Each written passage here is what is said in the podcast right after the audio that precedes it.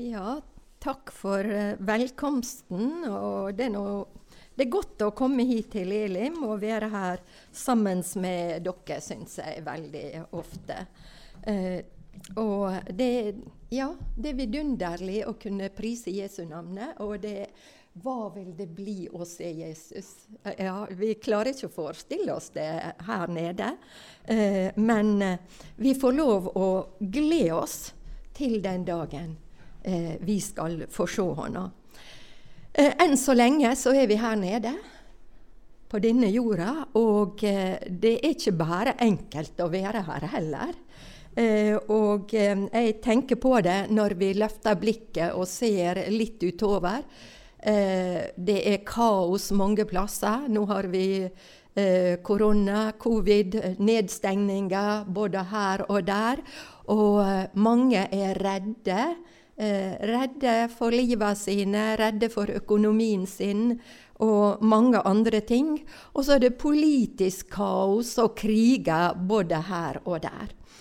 Eh, og eh, alt dette fikk meg til, når jeg skulle forberede meg til dette møtet, å tenke litt på Paulus og eh, hva han skrev til sin gode medarbeider eh, og venn, og også arvtaker, Timotius, slik vi finner det i det andre brevet til Timotius. Og vi kan starte med der å lese eh, litt ifra andre Timotius er fra det tredje kapittel og det første verset.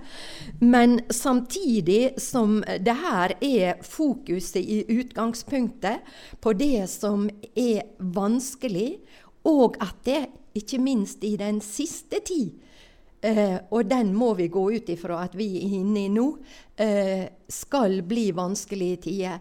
Men samtidig så hadde også Paulus han hadde fokus på dette at det eh, det, det venta noe som var bedre. Eh, andre Timotius brev kan nesten eh, oppleves som et testamente. Paulus han skriver i det brevet også at det, han har stridt den gode striden. Fullendt løpet, men bevart trua. Og så sier han etterpå at det er rettferdighetens krans den venter håna. Og ikke bare håna, men de andre også, som er kommet til tru. Eh, og altså, han sitter der i Roma, eh, i fangenskapet. Og eh, vi vet jo at han hadde Dette på, begynte å bli på slutten av livet hans, og han så for seg at det livet det ville ikke vare veldig mye lenger. Enten som ville romerne ta han av dage, og det vet vi jo at det var det som skjedde, eller så ville han bli innhenta av døden på en annen måte. Han hadde jo gått igjennom utrolig mye glede også, men veldig mye både sorge, skibrudd, piskeslag, fengsling, forfølgelse, vonde ord. Hele registeret av det som var negativt. Det hadde han opplevd. Og så sier han da, og vi skal, vi skal, lese dette, men vi skal huske på at han eh, samtidig som han hadde fokus på det vanskelige, så hadde han også fokus på at det, det gikk an å leve sjøl her på jorda på en slik måte at vi kunne oppleve eh, Guds nærhet at Timotius kunne oppleve Guds nærhet.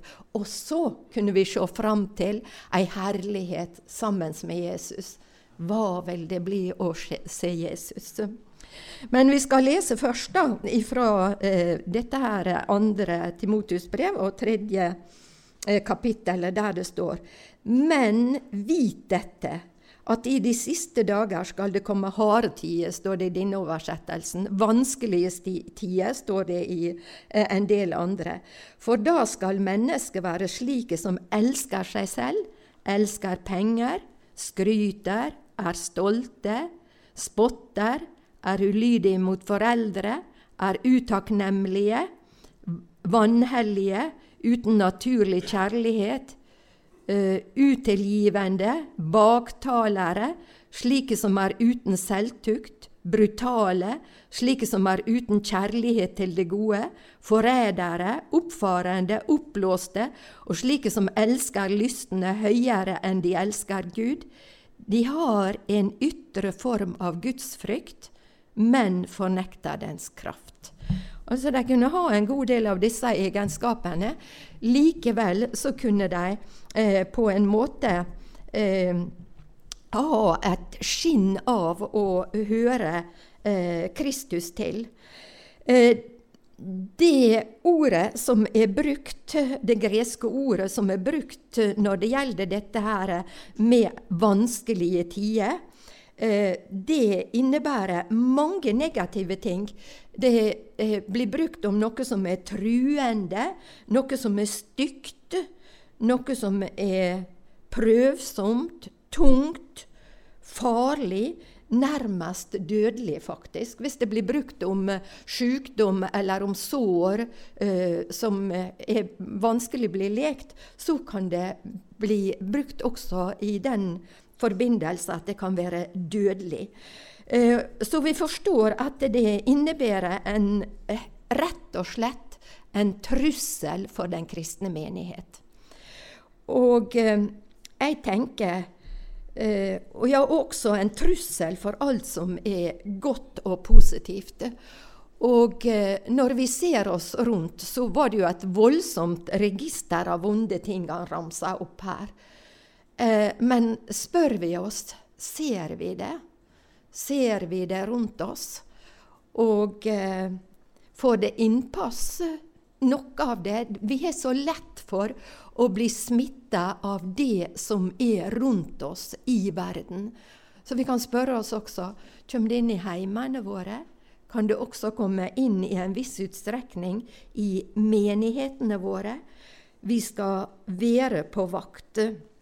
Men dette innebærer iallfall akkurat det vi ser om et moralsk kaos eh, og ei fryktelig oppblomstring av det vonde. Og vi ser jo at det, det, er jo ikke bare her Bibelen taler om det, men mange andre eh, vers også. Eh, og eh, som jeg sa, så kan det også dreie seg faktisk om da mennesker som beholder religiøse former, men som fornekter Kristi kraft. Og vi trenger ikke å gå til ja, ja, gå så langt før vi ser dette, at det, dette florerer imellom oss. Så mange som eh, mistrur Guds ord, og som virkelig fornekter Guds kraft. Uh, og som mener at det moderne mennesket vi kan ikke, kan ikke tro på alt i denne gamle boka. Vi må uh, redigere den eller ta til oss det som passer oss, og vi skal komme mer inn på det. Eh, men Paulus eh, han skriver nå dette da, for å eh, anbefale Timotius eh, til å være på vakt og til å ruste seg i kamp mot det eh, som er, er vondt. Eh, og Han sier også, vi kan se litt mer på dette, for det står også i eh, 2. Timotius, da i det fjerde kapittelet og det tredje verset. Eh, og der sier han For den tid kommer da de ikke skal holde ut den sunne lære, men etter egne lyster skal det hope seg opp lærere, og det etter hva som klør dem i øret, altså som passer en skal vende, de, de skal vende ørene sine bort ifra å høre sannheten, og skal vende seg til eventyr, skriver han der da. Og jeg har sett på andre oversettelser der de bruker f.eks. Eh, følge sine egne innfall, altså at en skal i stedet for å bry seg om konkret om Guds ord, så følger folk sine egne innfall eh, sine egne misvisende ideer, sto det også i en annen eh, oversettelse. Altså det som behager en. Så han skreller vekk det i Bibelen som eh, ikke matcher mennesket eh, sin egen, sine egne oppfatninger. Eh, det er trist. Uh, og jeg tenker at det, vi har et ansvar også for våre troessøsken, både i vårt eget kirkesamfunn og i andre kirkesamfunn. Å be for hverandre, og be uavlatelig, og be om fornyelse, og be om at Guds ord igjen må uh, bli holdt oppe i, og holdt i hevd. For det er så lett for at det også de som eh, er i utgangspunktet kristne og bekjenner seg til Kristus, kan bli farga, påvirka av det som er, er vondt, og det som er rett og slett mot Bibelen. Eh, Paulus eh, i andre korinterbrev, hvis vi går til det, så har denne samme Paulus eh, ei oppsummering på en måte av det som er vondt og vanskelig. Og vi skal se på hva som står der i 2. korinterbrev, det, det fjerde kapittelet og det åttende verset. Der summerer han litt opp eh, også noe av dette som han har prøvd, og som de kristne må regne med i den tida, og vi i enda større grad i dag. Der står det Vi er hardt trengt på alle kanter, men ikke knust. Vi er tvilrådige, men ikke i fortvilelse. Vi er forfulgt, men ikke forlatt nedslått, men ikke ødelagt. Som Jesu etterfølger så opplevde Paulus å, være under press, som vi sa. Han hadde opplevd veldig mye negativt og vanskelig. Og eh, han eh, sa jo på et visst tidspunkt at det, de hadde stått imot ham på en slik måte at han lurte på om de ville overleve i det hele tatt. Men likevel så kunne han si dette her, at vi er hardt trengt, men vi er ikke knust.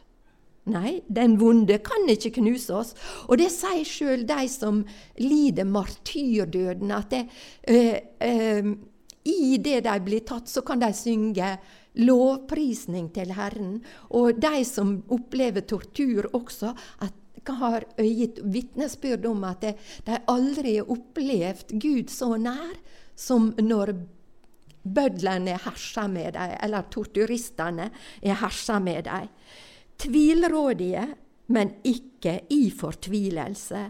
Forfulgt, men ikke forlatt. Gud var med dem.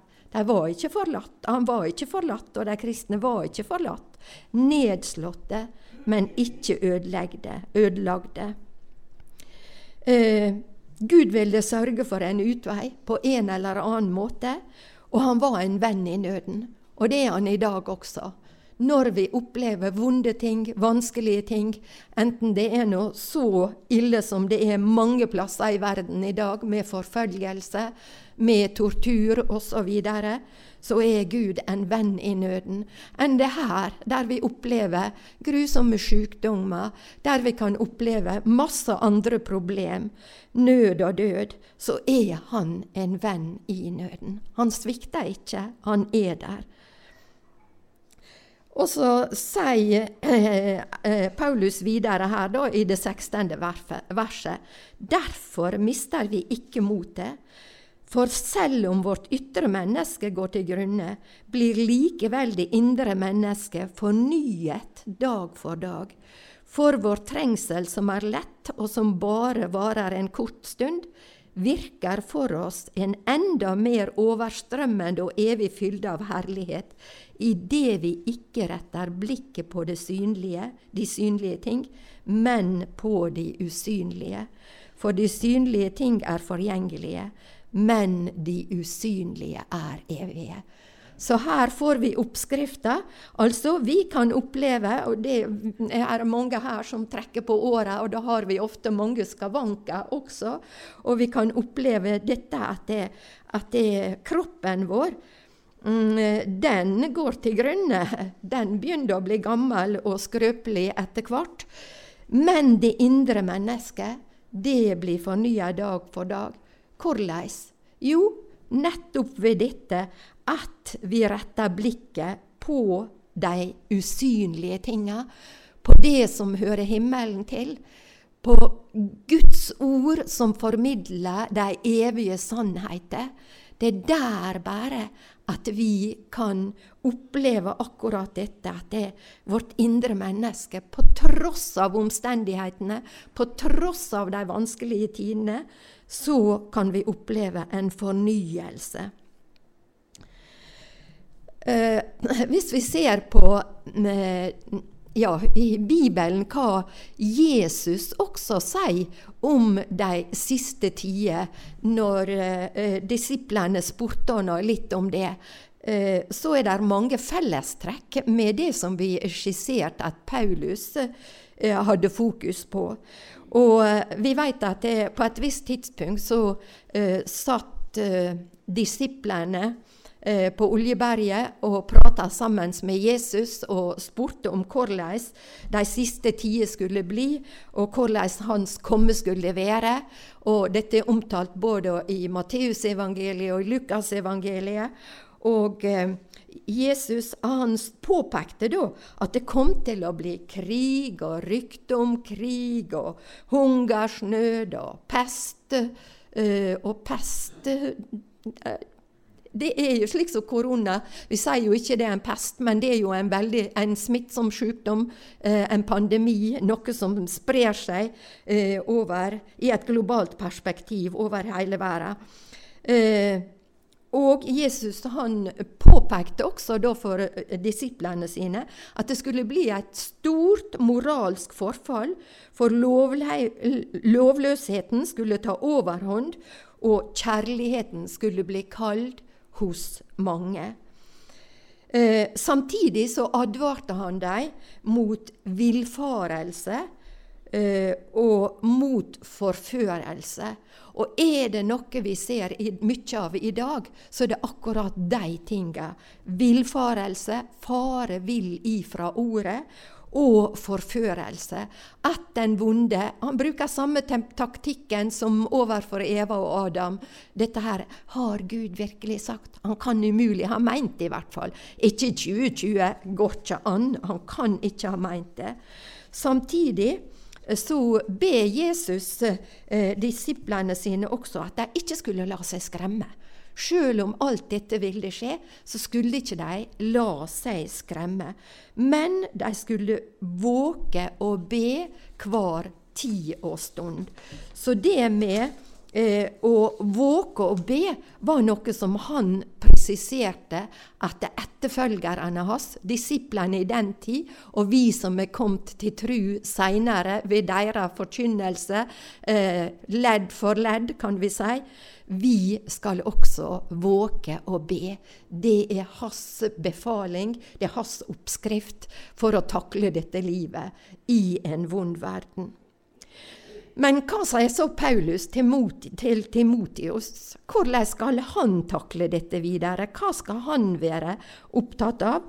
Og da må vi gå tilbake igjen til Timotius sitt eh, eller til Paulus andre brev til Timotius. Og da skal vi se hva han sier videre i det tredje kapittelet og det fjortende verset. Og der står det Men du, og det dreier seg om Timotius, da, må holde fast i de sannhetene som du har lært og er blitt overbevist om, for du vet hvem du har lært dem av og helt fra barndommen av har du kjent de hellige skriftene, som har kraft til å gjøre deg vis til frelse ved troen på Jesus Kristus. Så profetene hadde sett fram til Jesus. Og sjøl om eh, Timotius eh, og eh, jødene på den tid hadde bare Det gamle testamentet, så pekte det i veldig stor utstrekning også fram imot Jesus og Jesu verk. Og Timotius, vi vet jo at han hadde gresk far, men han hadde jødisk mor og jødisk mormor. Og det var helt tydelig at i den heimen så hadde de eh, hatt fokus på ordet. Så Timotius hadde lært Guds ord å kjenne helt ifra barnsben, fra han var liten. Og Altså, det er så viktig at barna får lære Guds ord å kjenne, og Guds vei. Det setter seg der, og det er mange som kan vitne om at det, ja, de gikk på søndagsskole. Ja, de hadde en mor eller en far som leste Guds ord eller holdt andakt for dem. Og det satt der, selv om de hadde seg en runde ute i verden. Så eh, heimene er veldig viktig. Kristent barnearbeid er veldig viktig. For hele Skrifta den er innånda av Gud. Den er nyttig til lærdom, til overbevisning, til rettledning, til opplæring i rettferdighet, for at gudsmennesket skal bli satt i stand til all god gjerning, står der videre i det 16. verset. Ordet er levende. Guds ord er levende. Vi må ikke glemme det. Vi må ikke glemme at det er levende. Eh, det skaper ei frelsende tru. Eh, altså, jeg tror at det, når vi skal vitne for andre mennesker, så føler vi oss fattige. Vi føler vi får ikke det til. Vi får, føler at det, eh, vi har så lite å stille opp med. Og det er sant i oss sjøle, men ordet, det er levende. Bare gi en traktat, skriv et ord på en eh, papirlapp, Altså, det er så mange måter å gjøre det på. Uh, og i dag det er veldig mange i denne tida som er ensomme. Og det er noe som vi som Guds folk kanskje skulle være spesielt oppmerksom på. Og jeg ble litt sjokkert når jeg hører at det i uh, Japan f.eks. så det er folk som smånasker for å bli satt i fengsel fordi at der har de mer relasjon til andre mennesker. Fordi at det, det, er så mange som i dag er et moderne samfunn der alt er elektronisk, så han knapt nok ja, Det er bare så vidt han hilser på den som sitter i kassa på eh, Rema eller Ops eller hva det nå skulle være. Altså Det er så mekanisert, alt mulig, så vi har ikke kontakt med mennesker. Det gjør at det er forferdelig mye eh, ensomme mennesker. Og det er gjort forskning på det. Og en vet at det, eh, i ensomhet så aktiviserer han mange av disse her krisehormonene som gjør at det, eh, det rett og slett i verste fall er farlig for helsa vår. Farlig å være ensom. Og der har vi som kristne ei oppgave. Skulle vi ta en telefon? Skulle vi banke på ei dør og gå og besøke noen som vi vet er ensomme? Eh, og det kan godt hende nå, ikke minst under korona, at det er folk som ellers ikke ville være ensomme, men som kanskje er det nå. Altså Jeg snakker like mye og vel så mye til meg sjøl som til dere. Men, men vi, skal, vi, skal, minne hverandre på oppgavene også. Vi skal minne hverandre på løfter, men vi skal minne hverandre også på oppgavene som ligger der. Og ordet, det opplærer oss det er, er, korrektiv for livet våre i mange sammenhenger. Det er til gagn for oss hvis vi bryr oss om det og tar oss det av nota. Det fører til helliggjørelse, det fører til fornyelse, og det fører til refleksjon når vi leser et ord. 'Å ja, er det det Guds ord sier?' Nei, dette må jeg studere litt nærmere. Kanskje jeg skulle endre litt på, på, livsførselen min i forhold til dette. Det får oss til å tenke, og det setter mennesket på valg. Eh, og nå så vi litt på hva Paulus sa til Timotius angående hvordan de skulle leve. Men Jesus, samtidig som han satt der og snakka om disse her siste tider, hvor vanskelig de skulle bli, og fortalte læresveinene sine dette, så hadde han noe enda flere råd til dem også. Vi, vi, leste at han sa at de skulle våke og be, men han sa eh, også eh, at de skulle mm, eh, ja, være sammen med Gud i bønn, rett og slett. Våg derfor å be hver tid og stund, var det han sa. Hver tid og stund.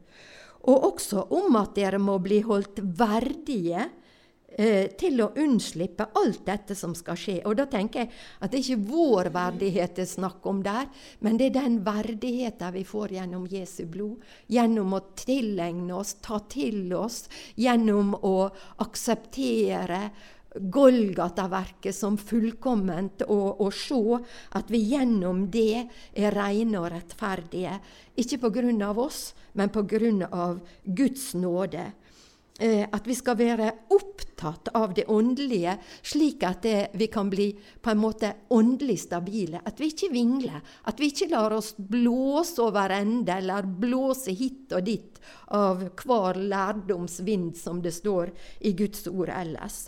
Um, å være våken og være på vakt, det innebærer i denne sammenhengen også å ha forventning.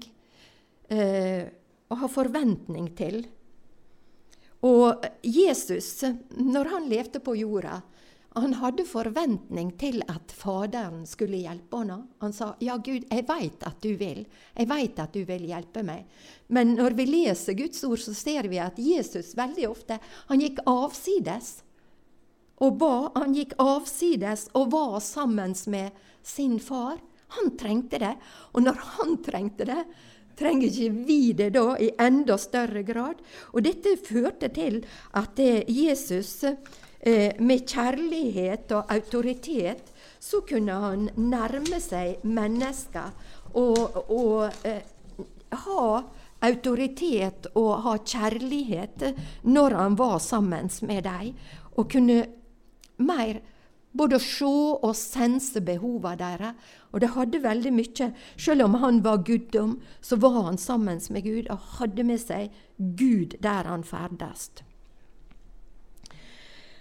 Eh, så sier Paulus videre til Timotius Han gir han oppdrag også. Og han sier i 2. Timotius 4,2 Forkynn ordet. Vær rede i tide og utide. Det er ikke måte på, liksom. Vær rede i tide og utide. Overbevis, irettesett, forman med all tålmodighet og undervisning. Så dette er sterke ord, egentlig. Eh, men eh, Paulus han mener det veldig godt. Det er min opplevelse av det, iallfall. Eh, men jeg tenker at det, vi kan aldri gi fra oss noe vi sjøl ikke har fått. Så vi må sjøle være mottagelige. Og eh, Timotius han var kjent i Guds ord, og det gjorde at han kunne forkynne ordet. Eh, og Paulus formana henne her om at han skulle være rede i tide og utide. Og eh, han skulle overbevise og irettesette. Og er det noe vi ikke liker, så er det jo kanskje å irettesette noen. Men jeg tenker at det, det er veldig viktig at det ikke er vi som irettesetter, men at det er ordet. At vi bare siterer ordet. At det når For vi blir bombardert i dag, egentlig, med mennesker som eh, Eller av mennesker som ikke tror på Guds ord, og som mener at ordet fullstendig avleggs. Og da har vi bare én ting å gjøre, og det er å sitere ordet. Da må vi vite hva som står. Da må vi i hvert fall vite hvor vi finner det, at vi kan slå opp og finne det. Ja, men hør her, dette sier Guds ord.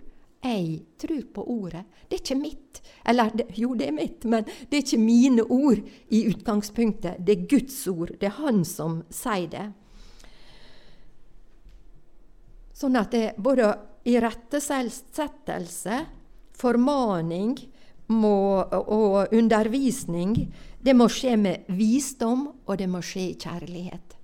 Kjærlighet fordi det er Guds befaling at vi skal gjøre det. For som, er, som vi er skjønt av at det er vanskelige tider, så vil det være en akselererende, en tiltakende kamp mot umoral og mot vranglære. Uh, og vi ser jo som sagt at denne vranglæra den kommer inn i kirke, inn i frikirkene, og inn til oss også som et pinsefolk. Og eh, altså, vi har et kjempeansvar å be for lederskapene våre. Både for de som forkynner Guds ord, uh, og for de som står i bresjen i ulike kirkesamfunn. At vi må stå på ordet. Vi må be for dem virkelig. Vi har ei enorm oppgave der. Og Jesus han sa sjøl at natta kommer da ingen kan arbeide. I Johannes 9, 4 så står det det. Natta kommer da ingen kan arbeide. Så mens vi, mens det er dag, så skal vi gjøre hans gjerning, det han har kalt oss til. Men så skal vi ikke innbille oss at vi er noe i oss sjøle. Eh, for Guds ord sier veldig klart at det Gud står de stolte imot, men de ydmyke gir han nåde. Og stolthet det avleder alltid, eller fører alltid, til ringeakt, både for Gud og mennesket. Da opphøyer han seg sjøl til noe som vi absolutt ikke er. Det vi er, det er vi av nåde. Det vi er. Kunnskap, viten, utdanning, helse, samme hva det er. Det er gave som vi har fått. Vi er det, er det og har det ved Guds nåde. Og i, Hvis vi går tilbake til Paulus brev til korinterne, switcher mellom dette her med Timotius og korinterbrevet, eh, der i det eh, andre korinterbrevet, i det eh, tredje kapittel og fjerde verset, der står det eh, Litt ute i verset Ikke det at vi er dyktige i oss selv til å tenke på noe som om det kom av oss selv, men vår dyktighet er av Gud. Det er Han som kan få oss til å bli dyktige. Av oss sjøl så er vi det absolutt ikke. Så står det videre det er Han som gjorde oss dyktige til å være tjenere for en ny pakt. Ikke bokstavens pakt, altså ikke den gamle pakta med lover og med krav, om der synd førte til død, men den nye pakta, men åndens pakt. For bokstaven slår i hjel, men ånden gjør levende. Den hellige ånd gjør levende. Gjør oss alle levende, egentlig. Og det er nåde over nåde. Eh, og eh, vi kan si altså eh, På gresk så er det brukt to ord eh, for ny her. Ny i tid. Men eh, ny kan også innebære eh, noe som er helt kvalitativt nytt. Og den nye pakta var helt kvalitativt nytt. Golgata-verket åpner en ny og farbar vei like inn til Guds trone. Uh, og uh, denne nye pakta den er bygd på kjærlighet. Den er ikke bygd på gjerninger. Vi kommer ingen mm, plass med det. Golgata-verket er uh, fullkommen. og det er kraft i ordet, det er kraft i Den hellige ånd, og det er livgivende. Det er livgivende. Det gir nytt liv til oss som er kristne, eh, når vi søker inn i det. Og det stiller mennesker på, på valg og gir dem nytt liv, de som kommer utenfra. Det forvandler menneskehjertet. Eh, og eh, det dreier seg om tilgivelse, ikke fordømmelse. Det dreier seg om liv og ikke død. Eh, og eh, vi kan se også i det, det fjerde kapittelet eh, der i andre Korinterbrevet, og det femte verset, eh, og litt ute i verset, der står det eh, For Gud som bød lys å skinne ut fra mørket. Det gjorde han i skaperberetninga. Han skapte lyset, han bød det skinne, og det skein. Han har latt det skinne i våre hjerter. Det er ikke noe vi kan ta oss til av oss sjøle. Det er Han som lar det skinne i våre hjerter, for at lyset fra kunnskapen om Guds herlighet i Jesu Kristi ansikt skal skinne fram. Men så føyer han til i vers 7, da. Men vi har denne skatten i leirkar. Eh, jeg så på andre oversettelser der også. I noen sto det en forgjengelig beholder. Og det er vel akkurat det vi opplever at kroppen vår er. Enten vi kaller det leirkar som lett kan knuses, eller en forgjengelig beholder som eh, varer bare ei kort stund. Eh, Så det er ikke vi sjøle som forkynnere eller som vitner som teller. Eh, men det er det navnet som blir forkynt. Det er Jesu navnet som vi sang om. Det er Jesu navnet. Og det er om Guds nåde, og det er Hans mektige ord. Det er de tinga som teller. Det er ikke formidleren, det er ikke vi. Vi har fremdeles våre dødelige legemer våre svakheter, våre lidelser, våre problem. Men eh, det var en som sa det på denne måten, jeg skal bare prøve å sitere det etter beste evne. Han sa at det, eh, livet omgir oss med svakhet, sjøl om Gud omgir oss med herlighet. For at vi skal huske at svakheten er vår. Så svakheten er de våre, og herligheten er Guds. Og Da blir vi totalt avhengige av Han. For den herligheten den vil vi ha med oss ute i hverdagen, ved kjøkkenbenken, i bilen eller samme hvor vi er. Så vil vi være opptatt av den herligheten. Den er av Gud, den er ikke av oss. Men vi skal ikke alltid eh, slite med våre svakheter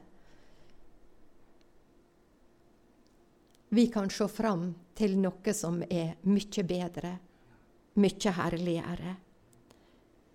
Og eh, det er perspektivet. Det var perspektivet til Paulus når han skrev til Timotius, når han satt der i fengs, fengsla og skrøpelig. Han var ensom. Han følte seg forlatt. Det var så mange som hadde forlatt ham, og det står litt lenger ute på slutten av dette kapitlet. Han var aleine. Han følte seg ensom. Men så fikk han se at det, eller tenker på, så tenkte han på dette, at det venta noe bedre. Det var noe bedre som venta. Vi har et annet perspektiv. Det er ikke disse vanskelighetene i denne verden som er det endelige, som er det som er, er det som eh, det slutter med. Eh, personlig så tror jeg at Jesus kommer relativt snart for å hente si brud. Og eh, i eh, apostelgjerningene Vi må jo ha med oss noen ord om Jesu, hvordan Jesu gjenkomst skal være, da, skal skje. Eh, og der i apostelgjerningene 1.11, eh, der er det Peter som, som poengterer. Den samme Jesus som ble tatt opp fra dere til himmelen, skal komme igjen på samme måte som dere så ham fare opp til himmelen. Ja. Han skal komme igjen på samme måte. Og hvis vi leser også i Tessalonikerbrevet, andre tesalonikerne, eh, det fjerde kapittel og det sekstende verset